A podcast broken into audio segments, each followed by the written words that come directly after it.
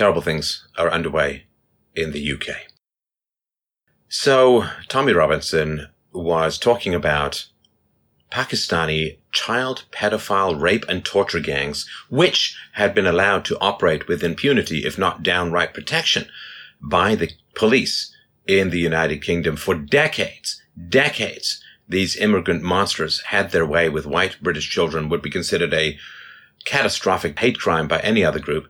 And Tommy was trying to talk about it and bring exposure to what was going on in this situation. He was trying to do the job that the mainstream media has not been doing. Mainstream media and the UK police and the UK political system has a long and tragic history of covering up for pedophilia for reasons that are probably outside the scope of this little conversation. But Tommy was trying to bring attention to that.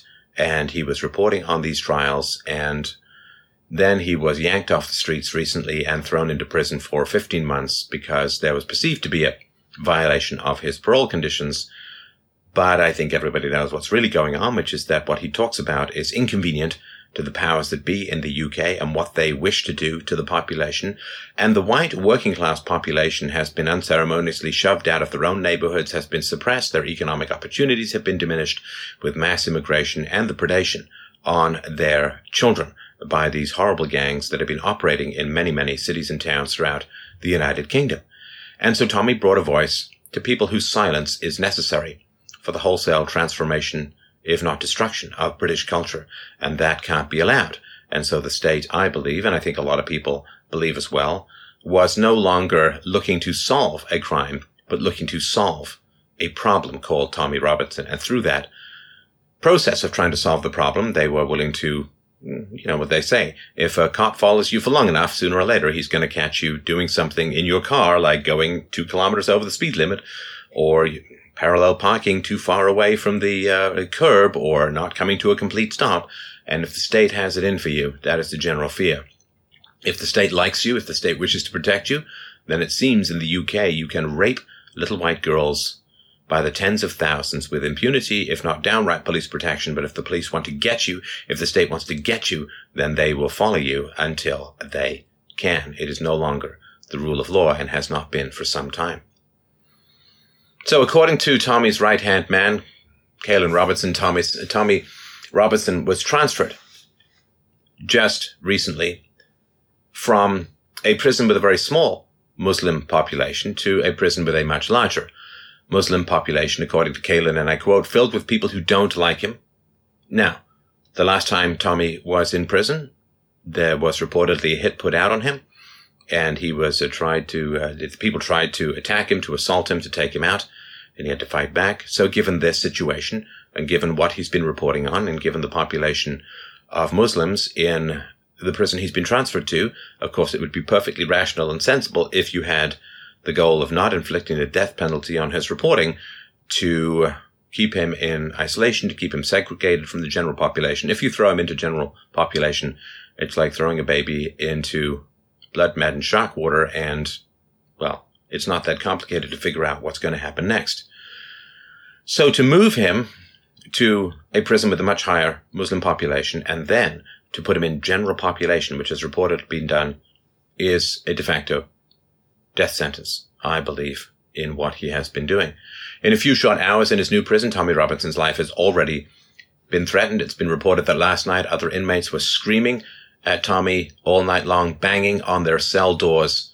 And apparently a new hit has been put out on Tommy. A price has been put on his life, which is the same thing that happened the last time he was in prison. And can you imagine? Can you imagine being in that kind of situation where the feral mob baying for your head, clanging and banging and screaming all night, knowing that you were going to have to join them in a dangerous and volatile and hard to protect environment in the general population? it would be a time to make peace with your imminent end. Now, YouTube has also removed a 2 minute and 26 video Tommy uploaded in March, which was titled, I Won't Be Around Much Longer. He talked about being suspended from Twitter for posting verifi- verifiable facts about these child rape grooming, grooming gangs. And also he talked about how forces were at work to further silence him. And of course, given that it seems his martyrdom is tragically imminent, of course, uh, the powers that be probably don't want his prediction of what is going to happen to him to be um, out there and in the public.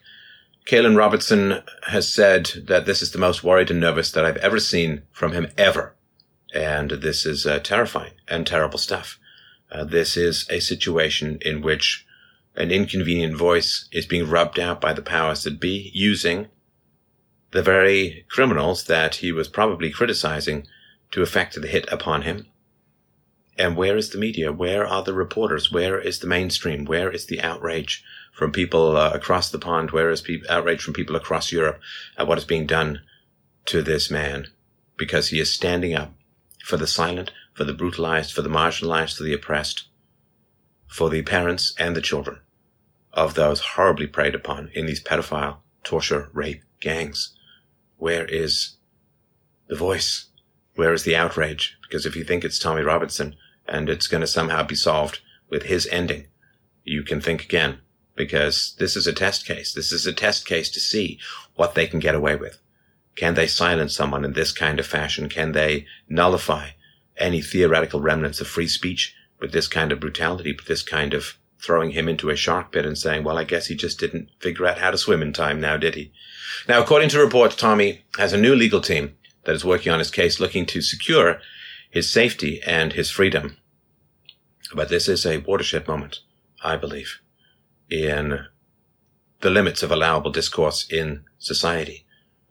If you can't get angry and expose gangs that rape children, cross-racial rape of children, endless rape of little white working class girls, if the government has a problem with somebody who is outraged and angry about that situation, then the government has a problem with all good people. And what that means is that all good people should have a problem with the government.